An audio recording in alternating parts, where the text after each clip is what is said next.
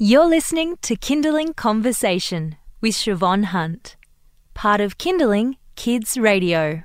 Summer is my favourite season. It's a time when everything feels a bit more relaxed, the days are longer, the neighbours are coming out of their houses, we're chatting over the fence, they're swimming, ice blocks, and of course, the end of year holidays.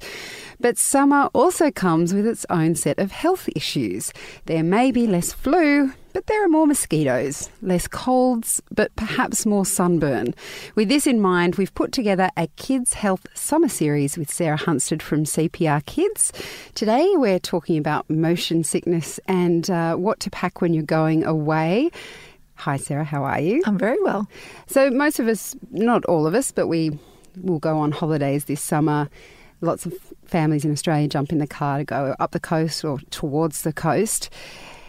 Some kids really don't cope with car travel. Is there any way of avoiding motion sickness or treating it once it happens? So, there are certainly things that you can do to help reduce the symptoms. I suffer terribly from motion sickness. Really? In the car as well? Oh, yes, yes, I need to drive. Wow, okay. so, it's not good at all. Uh, here's a confession for you I vomited once snorkeling. that couldn't have been fun. It was not fun. Well, you know, I actually I have felt seasick snorkeling because you're on the top of the water and your body's just. Thank rocking. you for making me feel better about that. I, I thought I was a bit weird, but now I'm glad I didn't throw up. But I'm I'm glad someone else gets motion sickness while snorkeling. Terribly. Yeah. So and uh, consequently, you know, I have no idea if it's a hereditary thing or not. But my daughters get seasick. Well, motion sick. Uh, one particularly more than the others, and I know as soon as the yawns start that we're going to start going down that slippery slope for the vomit bag. Oh. So, what's really important is is that in the car, I don't let them read. No, that's such a bad idea. It is. Short trips, not a problem. They get the books out. But for the long trips, unfortunately, something like an iPad or a book for my kids is just the trigger. And is that because they're looking down while the movement's and happening in their peripheral? around them. Yeah. And so that's why what is better for them is if they're focusing outside the car. It's the, like when you're on a boat and looking at the horizon to help all of that because it's all about all of these things shifting around inside your ears and all this kind of stuff. But there, of course, if you're going on a long trip and you've got a child who is really motion sickness, uh, who has very bad motion sickness, it is worth going and chatting to your GP or your paediatrician because it may be time for some medication. So there is medication that can help. Yes, there is. So there's it depends on the age of your child, of course, but certainly there are medications out there specifically for motion sickness that can help. Does Um, that treat the nausea or does it treat what's going on in your brain? so they, there are a couple of different types of them. They work in different ways. So Because I just when you were saying that, I was like, sounds like there might have been something to treat my morning sickness because that's what motion sickness reminds me of. Yeah, well, yes, I can sympathise in that area as well. but I think that's something we just have to, yeah, we have to plough through, unfortunately. So what about the? I've seen uh, like wristbands. Um, now, the wristbands, now, I certainly have tried the pressure points. I think I may have gotten a little bit of relief from them. I'm not sure if it was just me hoping that there was some relief. Yes. Oh, who cares if Yep, panaceas work? know. Who cares? I'm not sure, but give it a go. Why not try it? Because uh, medication is the last resort. It is absolutely the last resort, and certainly some of them can make kids feel quite sleepy as well. And ideally, if we don't have if we don't have to give medication to our kids, we should try and avoid that. But go and chat to your GP or your paediatrician about that, or your pharmacist too. They can give you some great ideas. But preparedness is also key. If you've got a child who chucks in the car, then having the vomit bags, so you can buy them from the chemist. Now, I've used everything from a dog poo bag to a shopping bag to Whatever's there. I whatever always you use my need. hands. Don't Yeah, ask me why. Whatever you It's- need. Mm. In the car, a great trick is to have these. They're um, they're called sickies or M bags. They're just basically bags that have got a plastic ring up the top, so it's really good at catching it. Yeah, right. So that they can have that chuck if they're old enough to be able to lift it up to their mouth. We're containing everything. It twists off. It contains everything really well and often comes with a packet of wipes as well. Oh, that's brilliant. So think ahead, be prepared. If your child's in the back seat, have it next to them so that they can grab it if necessary.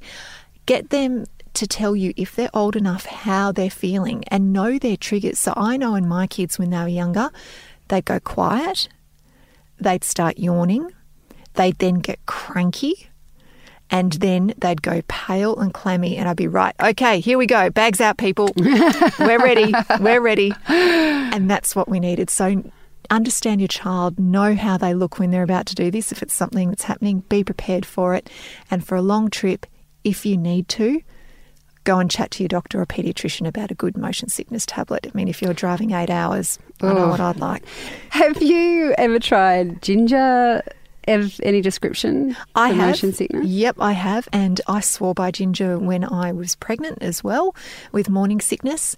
And certainly you can give that a go. It's- make yep. sure you follow the directions on the packet as well and make sure they're suitable for your age child. But certainly I found it gave me relief. I've heard that it doesn't work for everyone, but by all means try it speaking to your pharmacist or doctor first. You're listening to Kinderling Conversation. This is part of the Kids Health Summer Series with Sarah Hunstead from CPR Kids. We're talking about motion sickness and also what to prepare in if you're going away with children to make sure that you've got everything covered, all your bases. So, Sarah, can you take us through a first aid kit? I mean, most first aid kits come kind of pre prepared, but um, what should we have in our first aid kit if we're going away? Absolutely. And, uh, you know, certainly being two nurses in the family, and my husband and I. You have a, a first aid luggage bag? we do. we do. Yes. You're um, not even you're not even oh, laughing at that. That's no, true. no, no. It's so true. I'm considering swapping to one with wheels, but that's another story. Uh, so we are always over prepared. Now, so what are the essential things that you need? One, so a good comprehensive first aid kit. So the ones that you can either buy from the post office or from Woolies St John's Ambulance do a fantastic kit. Um, and what it has in it, band aids, obviously the most important thing, really, when you have kids. Yes. Uh, you've got bandages, gauze pads, saline to wash out eyes, splinter removers, all of those sorts of things that are in there. Pair of scissors, sling, some antiseptic wipes. That's all that stuff that's in a good basic first aid kit. So buy one of those. And then you need to add some things to it as well. So I always, strangely enough, like to keep a spare tube of sunscreen in my first aid kit in the car because sometimes you might lose the sunscreen, all that kind of stuff. I actually keep a spare tube in there. I also keep Gastrolyte when we're going away. So a Gastrolyte or a Hydralyte, an electrolyte replacement solution because if you do get food poisoning or gastro or something like that, you may not know where the nearest chemist is or the hospital or something like that. Starting those electrolyte replacement fluids are really, really important. So, definitely having that, your paracetamol and your ibuprofen. So, having those two kid friendly pain relievers for you guys as parents as well as the children. So, you've got your electrolyte replacement solution, you've got your analgesia, you've got your standard first aid kit, an extra tube of sunscreen. Another really good thing to put in there is some antiseptic lotion. So you choose whatever it is that you want to choose, whether it's the Dettol, whether it's the Paw Paw, whatever you like to use in your family. That's a really good thing to have in there. One other thing, particularly if you've got a child who um, may have a few um, allergies, so we're not talking anaphylaxis here, we're talking allergies, is to have some antihistamine specifically for kids. So my child reacts to a lot of things. She does not have anaphylaxis. All that happens to her is she breaks out in an itchy rash, whether it be sunscreen, sometimes it's soap. And we've been away um, on holidays where she's used the hotel soap and broken out in a lovely itchy rash. Poor miserable thing, but having some antihistamine on hand was great for her. So, thinking about those things, and if your child does have anaphylaxis, you are taking extra EpiPens away with you. If your child has any chronic medical conditions or they're on medication, making sure that not only do you have enough to last the time that you're away, but you have perhaps an extra script if you're staying in Australia. If you're going overseas, and you have a letter for your doctor explaining all the medications that your child is on and their doses as well. I was going to ask if there was anything additional you'd throw in if you're going overseas. Definitely. Once again, and from that from somebody who ended up with influenza in Italy, which was awful. Oh my gosh. Absolutely. So, what it was is certainly we were traveling with somebody who had a lot of uh, medical problems. So, ensuring when we were actually going through customs, we were stopped in a couple of countries asking what the medication was for. So, being able to produce that letter got us through a lot quicker, which was a good thing. So, if your child does have a lot of medications and you're traveling overseas, make sure you have those letters from your doctor. I cannot tell you to pack enough oral rehydration solution. Hydralyte, Gastrolyte, paracetamol, and ibuprofen. They are your ones that you really want to be traveling with because if your child does spike a fever or something like that and they're miserable, they've started vomiting, you need to get that into them. You may be delayed in seeking medical help, at least you can start and help them to be more comfortable. Excellent. Well, Sarah, thank you so much for your time today. My pleasure. That's Sarah Hunstead from CPR Kids. This has been part of our Kids Health Summer Series, and we have more of these interviews online in our website, kinderling.com.au. Just click on Kinderling Conversation, look for Kids Health, and you'll find all kinds of things for our summer series, including how to prevent sunburn, how to manage it if it happens, and all kinds of things about water safety. You've been listening to a Kinderling Conversation podcast. We'd like to reach as many parents as possible, and you can help us by giving us a review wherever you downloaded this episode. It means that more people can find us. I'm Shevonne Hunt. See you next time.